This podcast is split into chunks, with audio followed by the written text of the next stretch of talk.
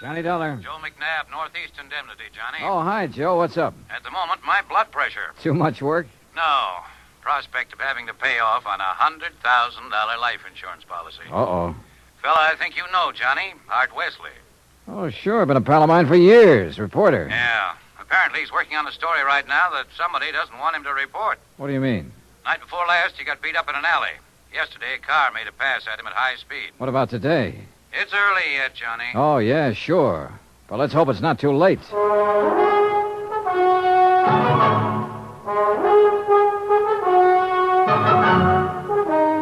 Bob Bailey in the exciting adventures of the man with the action packed expense account. America's fabulous freelance insurance investigator. Yours truly, Johnny Dollar.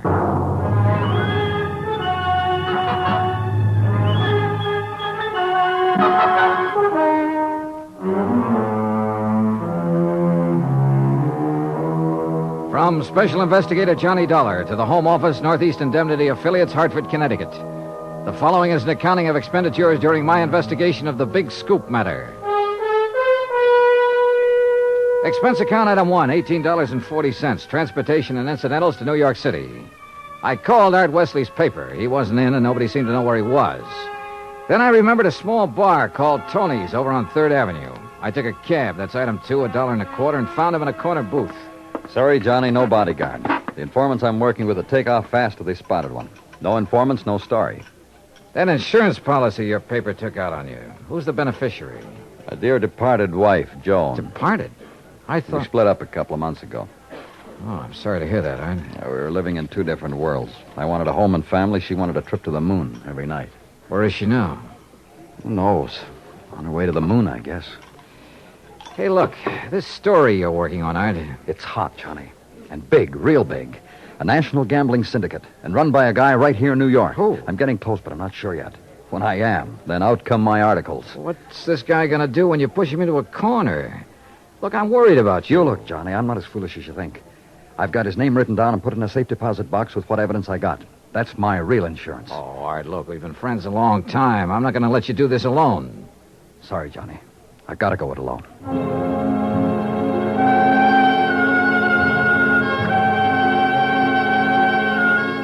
Since I'd gotten nowhere with Art, I decided to try his wife, Joan, even though they were separated.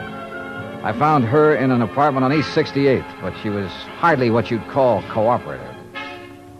Look, Mr. Dollar, so you're a friend of Art's. At the moment, I'm not. Mrs. Wesley, your marriage with Art is none of my business. But that insurance policy his paper took out on him is. And incidentally, you're still the beneficiary. So, So he could be in danger, those articles he's writing. why doesn't he drop it? Oh, look, you know Art better than that. Then what am I supposed to do about it? That story is his business. How I feel about things is my business. And come to think of it, I can't see that either of those things is your business. Item three, a dollar eighty cab fare to police headquarters in the office of my old friend, Detective Lieutenant Rastelli. Sure, sure. I know about those attempts on Art's life. So I talked to him and got nowhere. He told me the stories about a national gambling syndicate. It's more than he told me. Supposedly the big boss is here in New York. Now, what to do about it? Look, the minute Art quits thinking he's got to hit the jackpot all by himself and lets us in on it, we'll give him all the protection he... Lieutenant Rastelli. Yeah, yeah, just a minute. It's for you, Johnny. Oh, thanks. Hello? Art Wesley, Johnny. They told me at your hotel where to reach you. Anything new, Art? I'm leaving town for a few hours. This could be it, Johnny. Tonight could be the jackpot. Well, listen, let me go with you. Sorry, I gotta go alone. It's part of the deal. Art, it could be a trap. I can take care of myself. Call you when I get back. Wish me luck. Well, look, wait. Art! Art!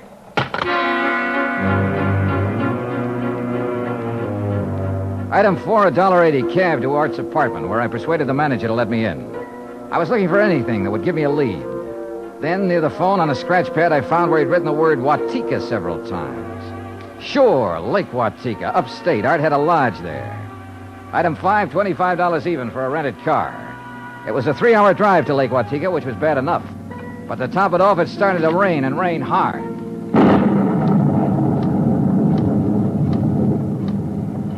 When I finally got to the highway turnoff, the side road to the lake was a mass of mud. Then I got two quick breaks. It stopped raining, and I spotted the six mile road into Art's place. Half an hour further on, I saw a light.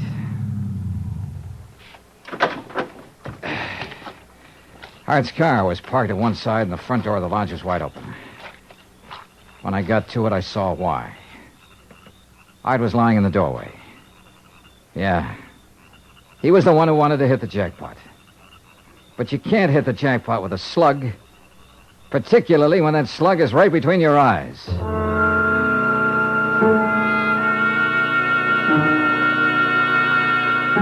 I drove to the sheriff's office and reported it. Sheriff Tompkins and his boys took over. But in the darkness and the mud, they could only make a routine check. He asked me to meet him at the lodge the next morning, so I did. Uh, uh, Buddy was right here in the doorway, huh, son? Yeah, Sheriff, I didn't move it. And uh, Wesley probably got shot when he answered the door by somebody standing out there on the ground. Because of that bullet hole in the roof? Yeah. Right over that shelf that's stocked with canned goods, sugar, salt, and the like. Apparently, he used this place regular. Yeah, he used to do some of his writing here. Were you able to determine time of death? Coroner says between 10.30 and 11 last night. Uh, what time did you arrive? About half an hour after the rain stopped. I'd say quarter to twelve. Means it was uh, still raining a good half hour after the killing. Eh, no wonder we found no tracks. Hey, look, Sheriff. Art was working on a hot story about a national gambling syndicate. Could be that he found out who the boss was last night, the hard way. Oh? Then uh, you think the killer was from out of town? Maybe New York? Yeah. Yeah. Now, where would he stay? Is there a hotel around here? Lake Watika Inn, just outside the village, about six miles from here. Sheriff, I'll check it out. Guests here at the inn, Mr. Dollar? Well, we have only two who checked in yesterday. It's the off season, of course. Yeah, clerk, who are they? Well, uh, Mr. Cooper yesterday afternoon and a Mr. Buckley around dark. Uh huh. They still here? Mr. Cooper is sitting right out there on the terrace, but uh, Mr. Buckley paid in advance and left quite early this morning. I see. Did Buckley give any reason for stopping here? He said he was a traveling man and didn't like to drive in the rain. Okay, okay. I'd like you to write down a description of him. I'll pick it up on the way out. oh, I'll be glad to, sir.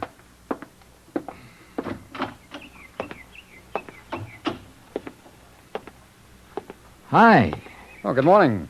Enjoying the scenery? Yes, immensely. Oh, sit down, won't you? Sure, thanks. My name's Dollar. Mine's Cooper. You just check in? I'll just drop by. Ah. I came yesterday. Uh huh. Pretty up here this time of year. Yes. Yes, certainly is. I, I really enjoy places like this in the off season. It's a nice change. Too bad the weather hasn't been better, huh? Well, the rainstorm last night? oh, I enjoyed that, too. You were out in it? Oh, no. no. No, I enjoyed it the way a storm should be enjoyed. In front of the fireplace in my cottage with a drink and a good book. No, Mr. Dollar, I stayed in last night. And that was that. I picked up the description of the other guest, Buckley, from the clerk and gave it to Sheriff Tompkins, who got out a bulletin on him. Then I drove back to New York City, turned in my rented car, and took a cab. That's item six, a dollar seventy, to Joan Wesley's apartment. Yes. They notified me this morning about death. I don't know what to say. What is there to say? Good question, Mrs. Wesley. If only he hadn't been so stubborn. If only he'd given up that story about the gambling syndicate or whatever it was. Yeah. You, uh, you figure somebody in the syndicate killed him? Why, of course. Mrs. Wesley, did you know Art had gone on up to the lodge at Lake Watika? No. Mr. Dollar, I'm rather tired. One more I- thing. Did you go out last night? No. It was raining. I stayed here in the apartment All evening? all evening. I see. Well, thanks, Mrs. Wesley. Maybe I was imagining, but it seemed to me Joan Wesley hesitated just a little before telling me she hadn't been out of her apartment last night. And if she had gone to Lake Watika, I checked the basement garage. Her car was clean. Too clean. Item seven, five dollars to the garage attendant for some very interesting information. Joan Wesley had ordered her car washed first thing this morning. Why? Because the wheels were covered with mud from last night.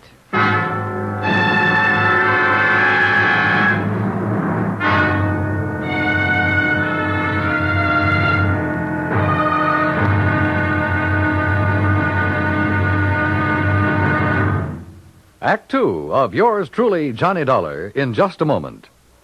Better schools mean better citizens, better neighbors, better families. But we can't expect our children to respond, to learn and grow, if we ourselves are indifferent to their school environment. CBS Radio urges that you write to Better Schools, 9 East 40th Street, New York 16, New York, for information about how citizens can spark community action to improve their schools. That address again is Better Schools, 9 East 40th Street, New York 16, New York. Now, Act Two of yours truly, Johnny Dollar, and the Big Scoop Matter.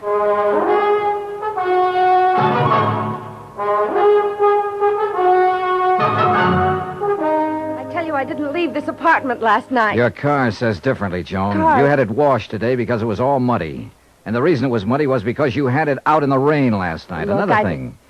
You told me you didn't know Art had gone to the lodge. You hadn't heard from him. But the switchboard operator told me you had a call from him yesterday. Now, why else would he call you except to tell you where he was going?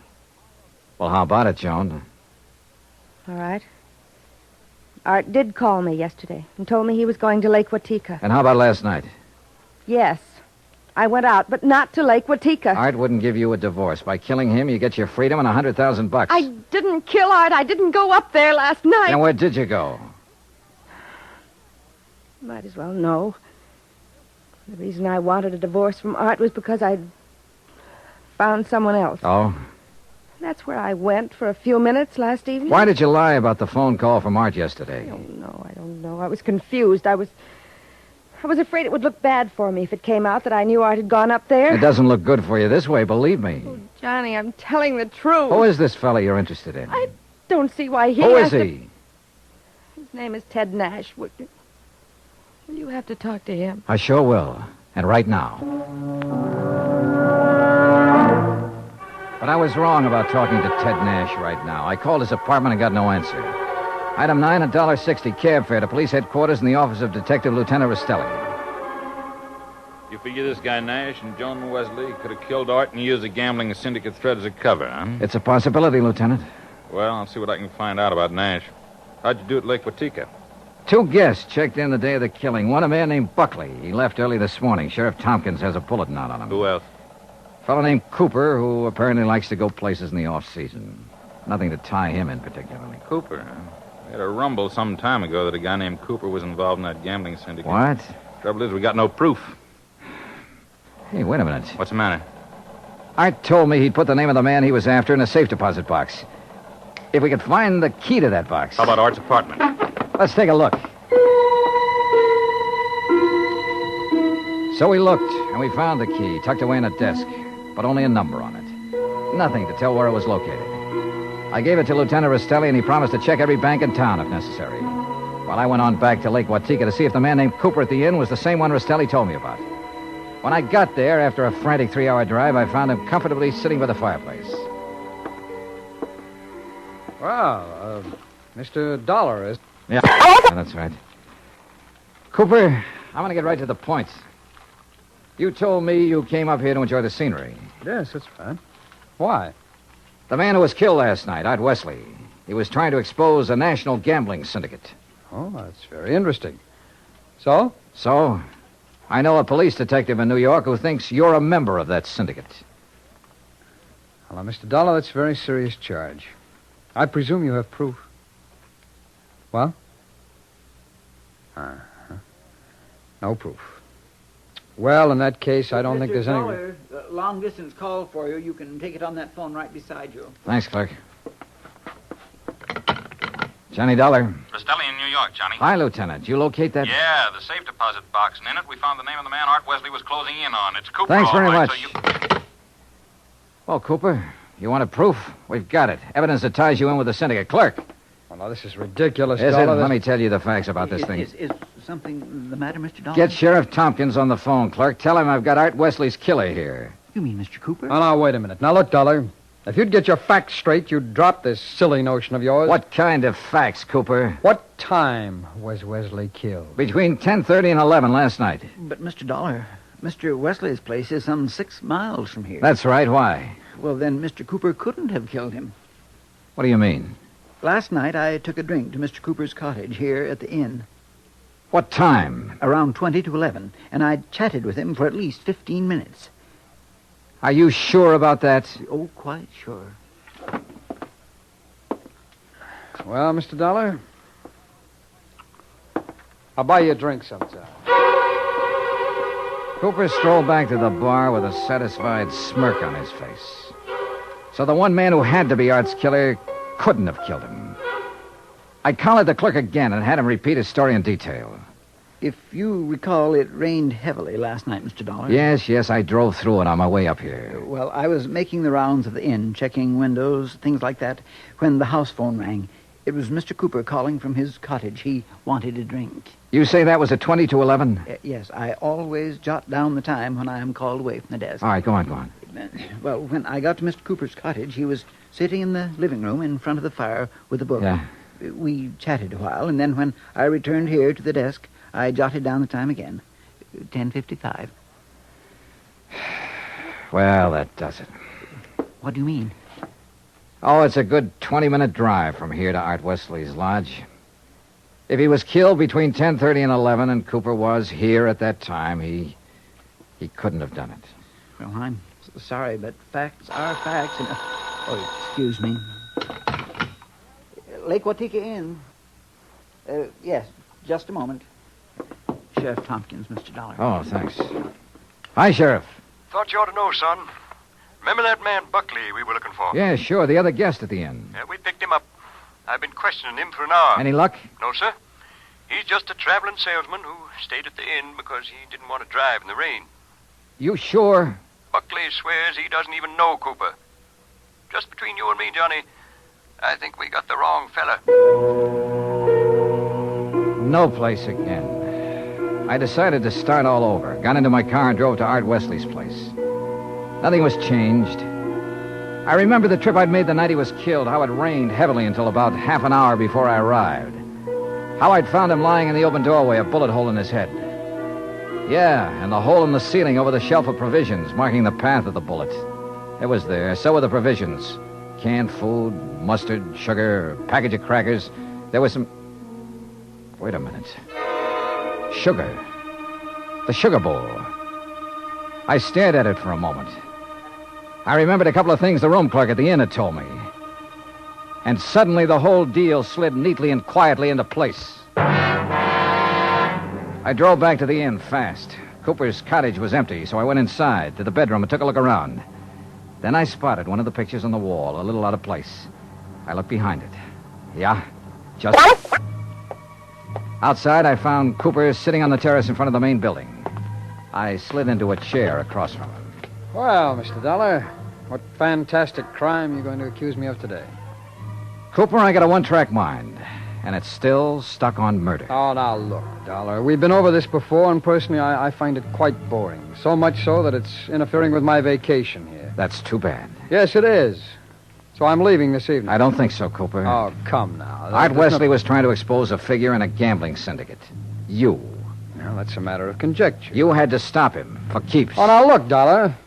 The time of Art Wesley's death has been established as between 10:30 and 11 last night. That's right, between 10.30 and 11 last night. And I'm sure you remember the room clerk telling you he was with me in my cottage living room from 10:40 to 10:55. I sure do. So that I certainly couldn't have killed your friend Wesley six miles from here during that time. Except that Art Wesley wasn't killed at his lodge. What are you talking about? You see, I remembered something else the clerk had told me. The night of the killing, it stopped raining a little after 11. All right, what difference does that make? All the difference in the world, believe me. Here's what really happened, Cooper. You killed Art Wesley in the bedroom of your cottage here at the inn. Oh, don't be ridiculous. You immediately called the room clerk over and chatted with him in your living room for about 15 minutes. He didn't know there was a corpse in the next room. Oh, really? After he left, you took Wesley's body the six miles to his place and planted it in the doorway. Oh, now look, Dollar, Your problem was to make it look like he'd been killed there. Then you remembered. The slug that had killed him hit the wall in your bedroom. That gave you an idea. You figured out the right angle at the lodge and fired a shot upwards from the outside the door. It went through the ceiling at the back. All right, Dollar, I've had enough of your half-baked theories with no proof whatsoever to back them up. Correction, Cooper. This time I've got proof. There was a shelf of food under the bullet hole and a bowl of sugar directly under it. A bowl of. So what? When sugar gets wet, it gets crusty, and it stays that way. But the sugar in that bowl was dry. Now, if the killing was between 10:30 and 11 and it rained heavily until after 11, then some rain would have dropped through the bullet hole into the sugar. I see. But Cooper, the sugar was dry.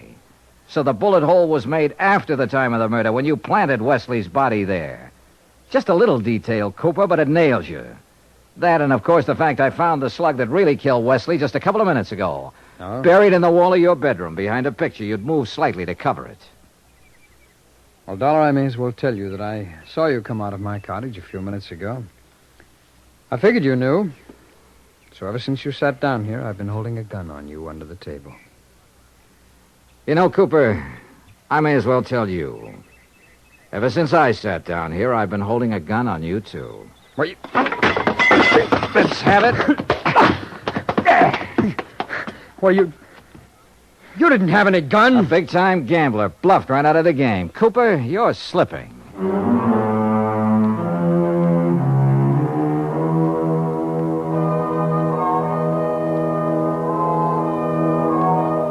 Item 10, 3750, transportation and incidentals back to Hartford. Expense account total $187.40. Remarks? Cooper's awaiting trial. About Art Wesley? Well, I guess that sugar bowl was a dead man's revenge. And come to think of it, that revenge was pretty sweet. Yours truly, Johnny Dollar.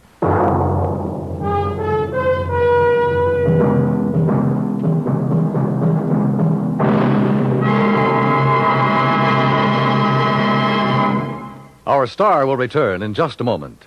In days long since gone by, one had to go out in search of daring do. But in a fast moving world, exciting things are happening right around the clock. Things you can be in on no matter what else you're doing, as long as your radio is nearby. With CBS newsmen on the job, you can make CBS Radio your listening post for world events. Stay tuned now for five minutes of CBS News to be followed over most of these same stations by the FBI in peace and war. Now, here is our star to tell you about next week's story. Next week, colorful New Orleans, from nightlife in the Latin Quarter to the dismal, deadly swamps. Join us, won't you? Yours truly, Johnny Dollar.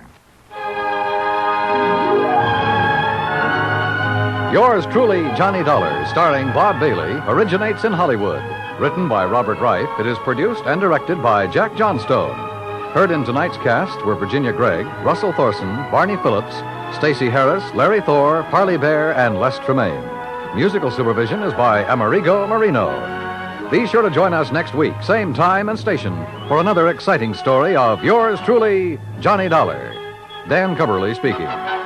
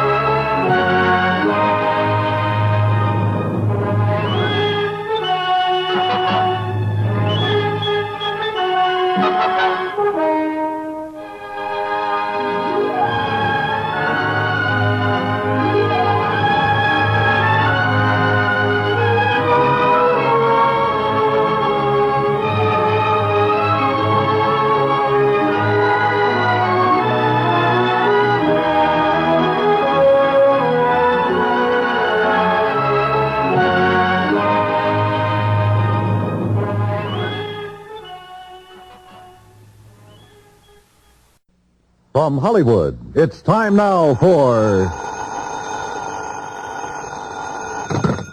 Johnny Dollar. This is Ed Porter, Mr. Dollar. You called my office? Yes, I'd like to see you as soon as I can, Mr. Porter. Well, of course. How long have you been in town? About a half an hour. Are you all squared away? I've got a room and I've had a bath, if that's what you mean. Well, then I guess you're ready to go to work. I will be as soon as I put on some pants. You sound in a rush.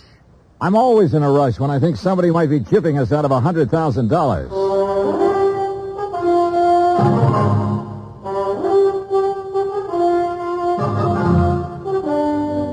Bob Bailey in the transcribed adventures of the man with the action-packed expense account, America's fabulous freelance insurance investigator. Yours truly, Johnny Dollar.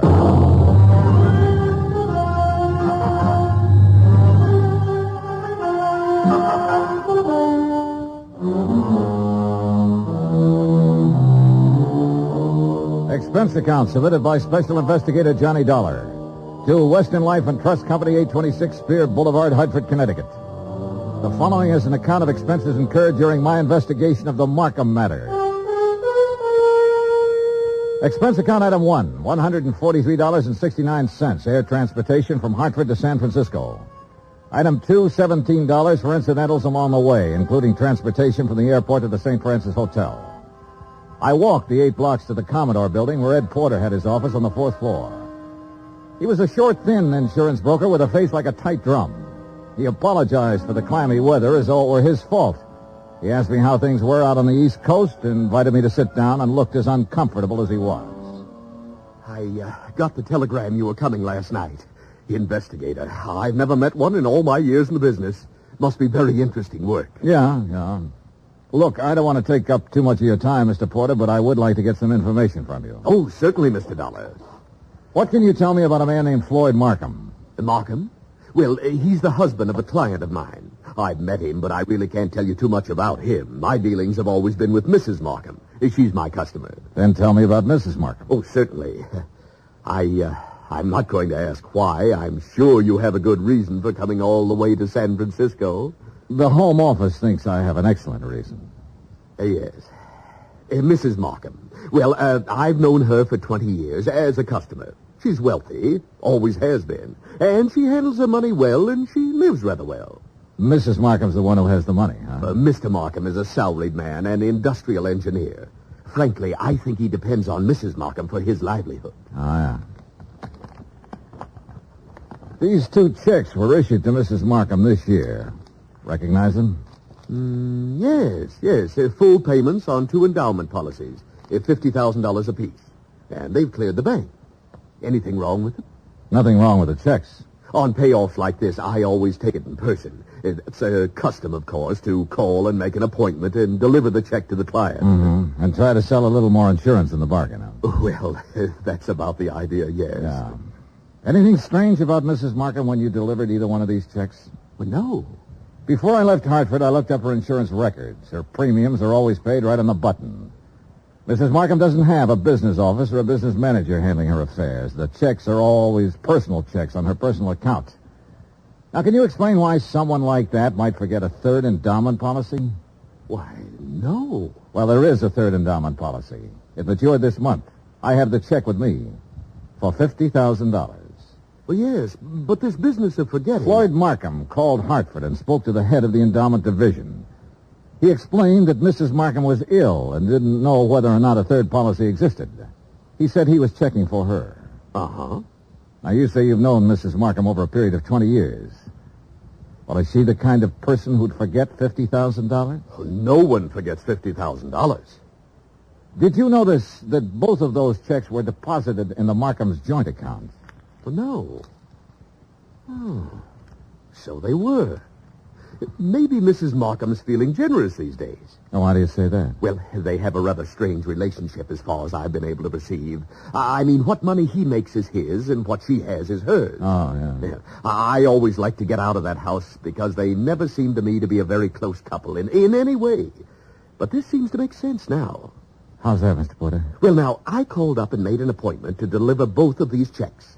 The first time I went over, Mrs. Markham was ill. And the second time, she had just stepped out for a few minutes. Well, who accepted the checks? Mr. Markham. Both times? Yes. As a matter of fact, now that I think of it, he made the appointment on the phone both times. When was the last time you saw Mrs. Markham? Last spring. A check with the bank revealed that Mrs. Markham had not personally made a deposit since June the 18th. The deposit slips were initialed by Floyd Markham. The checks were endorsed by Leslie Markham. There had been no unusual withdrawal. Expense account item three, $30, stenographic and notary services for the attached statement. Mrs. Markham's been having her hair done here for nearly ten years now. Once a week, every Thursday morning. Then she just stopped. I called her home, and Mr. Markham informed me that she was away on an extended trip. Mr. Markham called us, uh, it was last June, and informed us that Mrs. Markham was resigning her membership in the bridge club. I telephoned the house twice to see what was the matter, Mr. Markham answered both times and said Mrs. Markham was out. Oh, she used to come in here two or three times a month. Made us go over the car from top to bottom. She hasn't been around now for seven or eight months. I don't know who's taking care of the car. Expense account item 430 cents, three phone calls to the Markham residence. I didn't state any particular business. I simply asked to speak to Mrs. Markham. Each time I called, a male voice answered. Each time, the male voice told me Mrs. Markham was out, she was ill, and she was away on a short trip. Industrial Management Limited, Floyd B. Markham president, has a three-room office suite near the Embarcadero. Ten years ago, it had been sensationally new and glassy. When I got there, the carpet was a little too thin and the varnish a little too thin, too. The whole place smelled faintly of mildew. Yes? I'd like to see Mr. Markham, please. Do you have an appointment? No, no, not exactly. My name is Harris. I'm with the Cleveland Pump Company. Pump company? Yes, we're setting in 38 of our installations at the new plant in Valparaiso. Didn't you get my letter? Well, I'm sorry. I'm afraid. May I ask your name again? Harris, Stephen B. Harris, Cleveland Pump Company. Oh, yes. Well, Mr. Harris, I'm afraid Mr. Markham never received your letter. When did you mail it? Uh, 30 days ago. Maybe it was two weeks. Well, tell Mr. Markham I'm here and I'll... I'm sorry, Mr. Harris. Mr. Markham isn't in the office just now. Oh. Well, I'll wait. Uh, well, Well, uh, he won't be in today. As a matter of fact, he won't be in the rest of the week. where can I call him? Well, I'm afraid that's impossible. Can't I call him at home? No. Now, look, is he in business or isn't he? Mr. Harris, Mr. Markham hasn't been in the office for six months or more.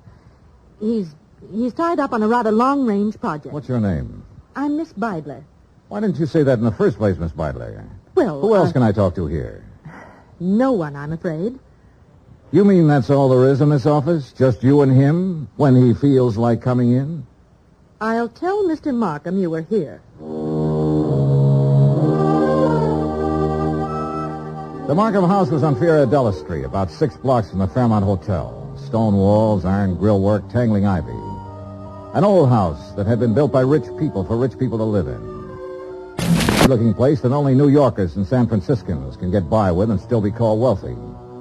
I used Ed Porter's car with the Western Life and Trust Company emblem on the door, parked it in the driveway as close as I could to the entrance. It was exactly one o'clock when the door opened.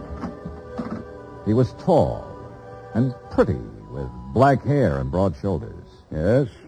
What is it? I'd like to see Mrs. Markham, please. I'm Mr. Markham. Can I help you? My name's Dollar. I'm with Western Life and Trust Company. Mr. Porter called you? No, he didn't. Oh, well, I must have slipped his mind. He said he was going to call. What's it about? I brought a check from Mrs. Markham on her third endowment policy. Oh. Well, I'll give it to her. She isn't in right now. Well, I'm supposed to deliver it to her. I'll come back another time when she's in. No, you can give it to me. I'll see that she gets it. I'm sorry, Mr. Markham, but I have Look, to give I know you want to give her the check and try to sell her some more insurance. She's just not in the market. And you can save your little spiel where it'll do some good. Oh, you misunderstand me, Mr. Markham. I have to deliver this to her in person. What's your name again? Dollar. Johnny Dollar.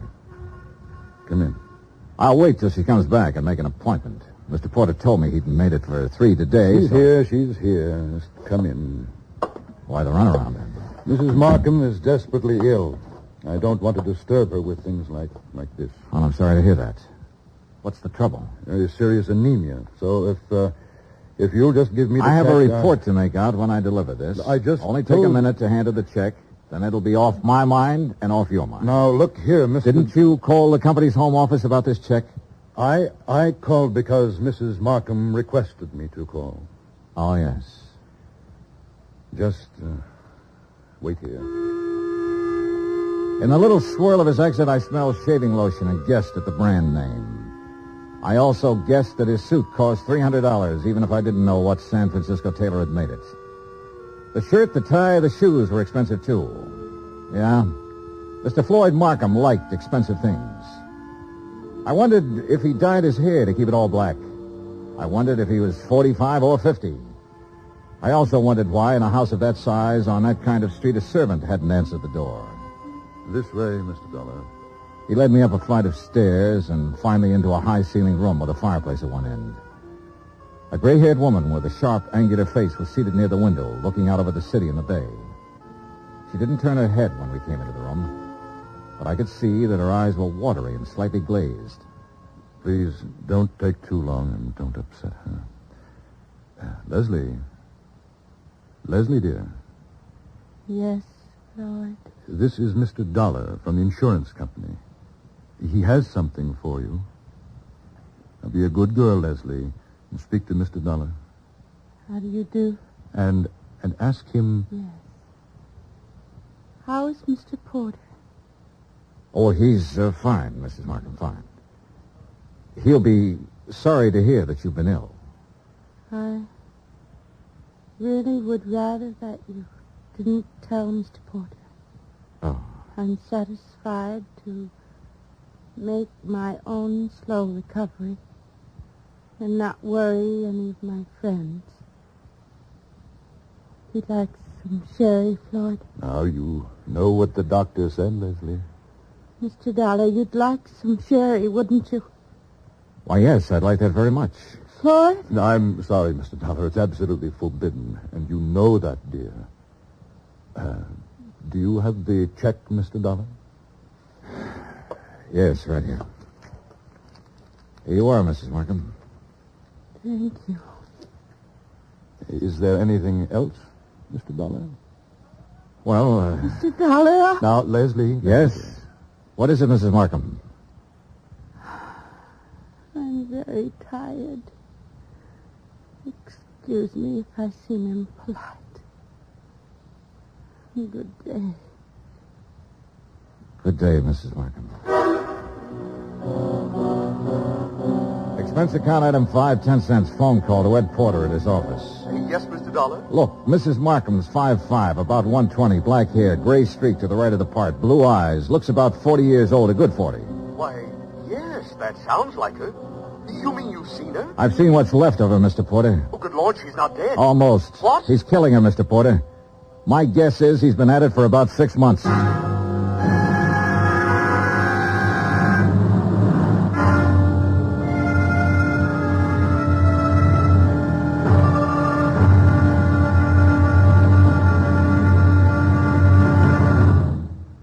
Two of yours truly, Johnny Dollar, in just a moment. Now, Act two of yours truly, Johnny Dollar, and the Markham Matter.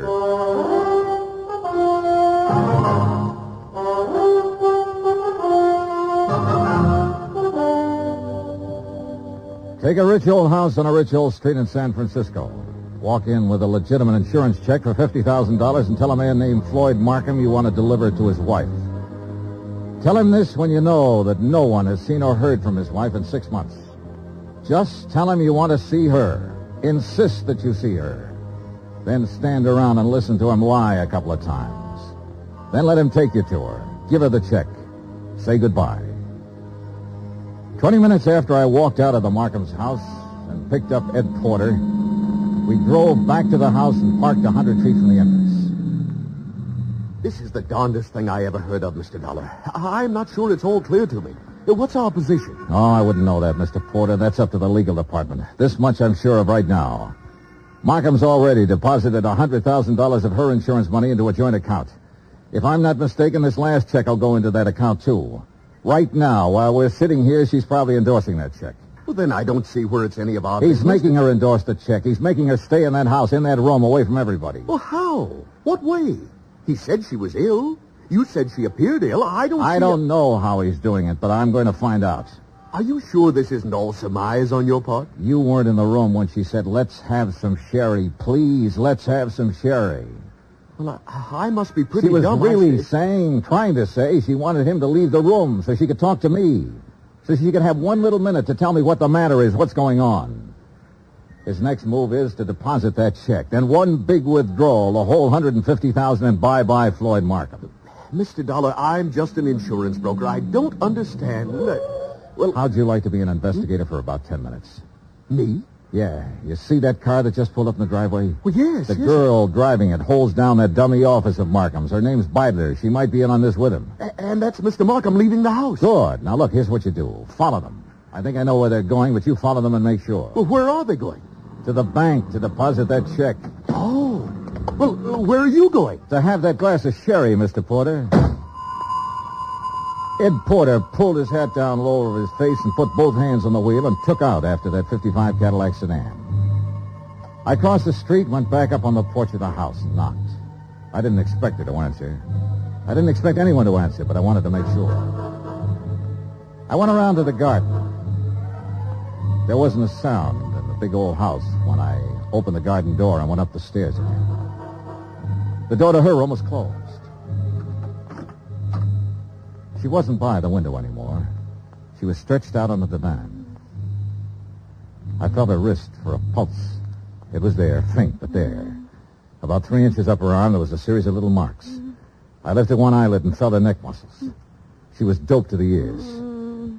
Mrs. Markham. Mrs. Markham, can you hear me? Look, I've come to help you. Yes.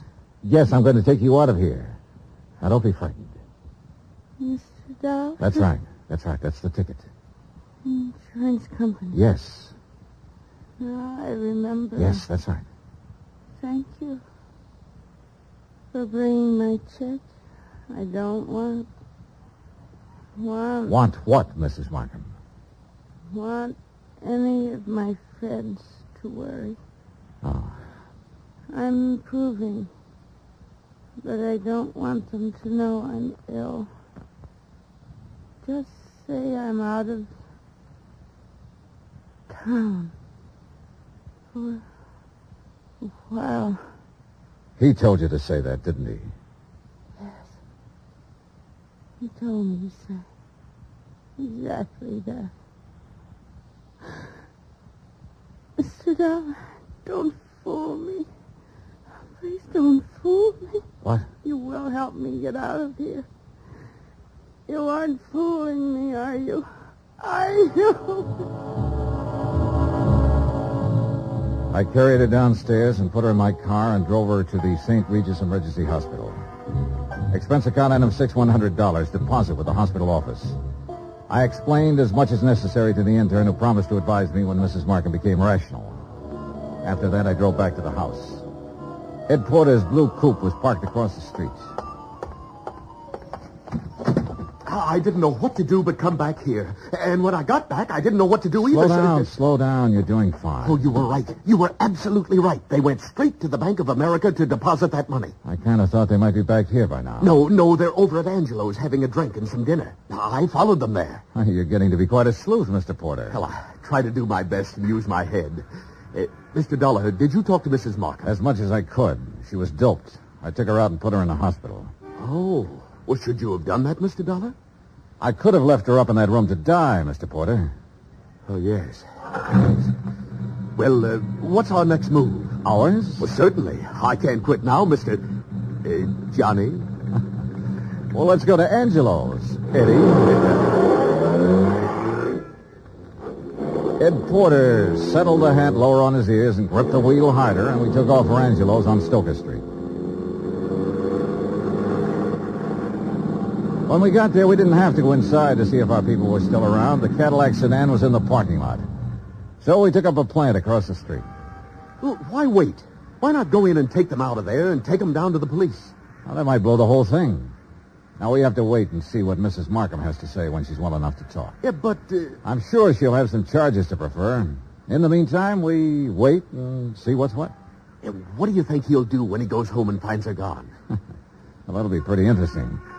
What do you think he'll do? Well, I, I imagine he'll, um, uh, he'll think she got up and walked out. No, no, he knows better than that. He's had her doped up for six months. He knows he can go out of the house and she'll stay right where he left her while he's gone. No, that isn't it. Oh. Well, then he'll know that she had help. That's more like it, Mr. Porter. I, I liked Eddie. It uh, gives me kind of a feeling. Okay, Eddie. Now answer the question. Oh, uh, what'll he do? Well, uh, it's, he'll try to get out of town. That's it. He'll try to leave town. He'll know that he's had it. Come on. Huh? They're pulling out. We followed them to a cocktail lounge near the Presidio. They waited around outside the place for two hours. Expense account item seven, twenty-five cents. I called the St. Regis Receiving Hospital. Mrs. Markham's condition was unchanged. Item eight, two dollars, two hamburgers, two cokes, and cigarettes for Mr. Porter and myself. We had just finished eating when Floyd Markham's Cadillac turned out onto the street. We followed it for ten minutes. When Markham parked on a dark hill, we cut our lights and came to a stop. Mr. Dollar, Yeah, Eddie. can you see what they're doing? Yeah? What? Necking? Huh? Necking. You know. I should have telephoned my wife. At 12.10, Floyd Markham turned the car around and drove back into town. We followed once more. We saw him double park outside a four-story apartment house on a steep hill, let the woman out, then drive on. Eddie? Yeah, Johnny? Think you can handle something else alone? Oh, I'd love to. Women sometimes talk a lot easier than men. You keep on him. When he finds his wife absent, I want to know where he goes. Wherever it is, I'll let you know. You gonna shake her down? Uh, something like that. Get going.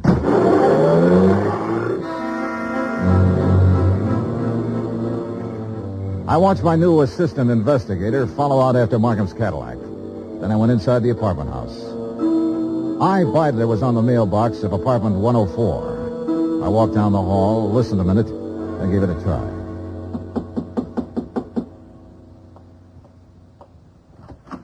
Yes? Well, what on earth are you doing? I'm here to see you, Miss Beidler. It's important. You're, um, Mr. Harris. I'm Mr. Dollar, Johnny Dollar. I'm an insurance investigator. Oh. There was something about you today. I, I wasn't sure. Now you're sure. Oh, what are you... Right now, I'm working for Western Life and Trust Company. You better sit down. Well, I don't know that I'd better do anything, Mr. Dollar. You're rather rude. Then you can stand. We've been checking into Floyd Markham. I don't think I have to tell you what we found out so far. I think you also know that by this time tomorrow he'll be in jail and you might be right along with him. Well, I'm sorry, Mr. Dollar. I simply Oh, don't be under- sorry. Just use your head. I said you might be right along with him. On the other hand, if you have some useful information, the insurance company might be useful to you. What do you mean? Well, I figure he sold you on a, an island trip or uh, an estate in the country bill of goods. It'll be harder getting it out of him, but we'll get it one way or another. We'll get it all right. Now, what do you want to do? I... I want a drink. You? Oh, thanks. I'm... I'm not bad. I'm... I'm not a criminal. I, I've never been in trouble. You are now Why? Because I fell in love with him? because you were helping him kill her. What are you talking about? Mrs. Markham. She's in a hospital right now. What? I took her there myself today. He's had her doped with I don't know what for months. Having her sign checks, endorse deposit slips. Funny. Is it? He told me that Mrs. Markham was out of town, divorcing him. I wondered how. I. Hmm. You were right. It was a country estate. In England. A genteel life, he said. The London theatre, walks in the country, little harmless things that most people can never do. He said we could do them as soon as he cleaned up his affairs. By tonight, he said we could start pack, packing.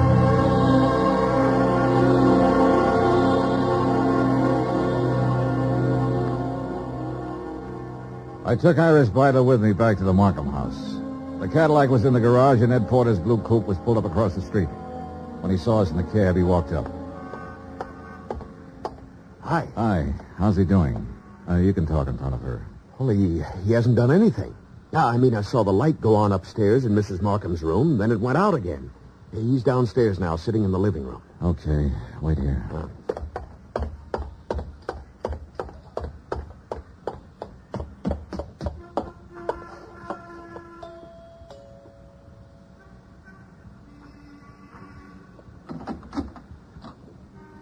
Markham.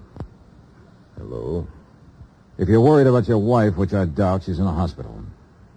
Are you a policeman? Insurance investigator. That's Miss Beidler in the taxi over there. Oh, I want you to come with me now. of course.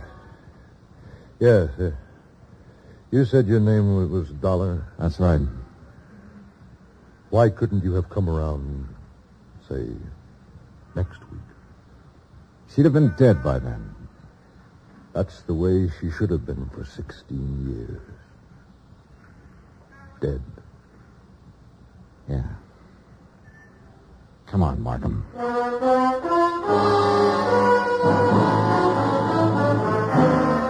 Expense account item 9, $102, hotel and board in San Francisco. Item 10, $116, airfare back to Hartford. Item 11, $42.16 miscellaneous. Remarks? The wind up in court. Mrs. Markham's charges will include attempted homicide, attempt to defraud, attempt to... In the end, it was his attempt to run away, and it didn't work. It never works. Even if you get away, you find something new to run from. Total expenses, $968.20. Yours truly, Johnny Dollar.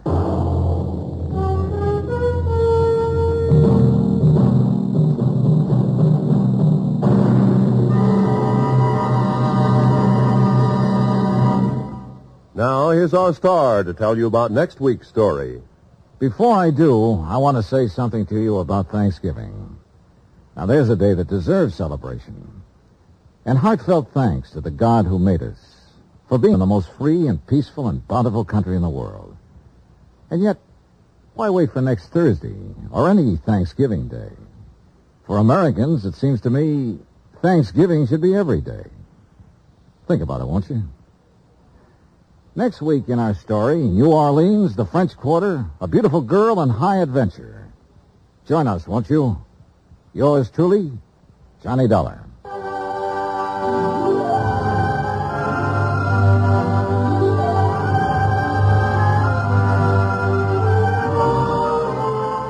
Yours truly, Johnny Dollar, starring Bob Bailey, is transcribed in Hollywood. Written by John Dawson, it is produced and directed by Jack Johnstone.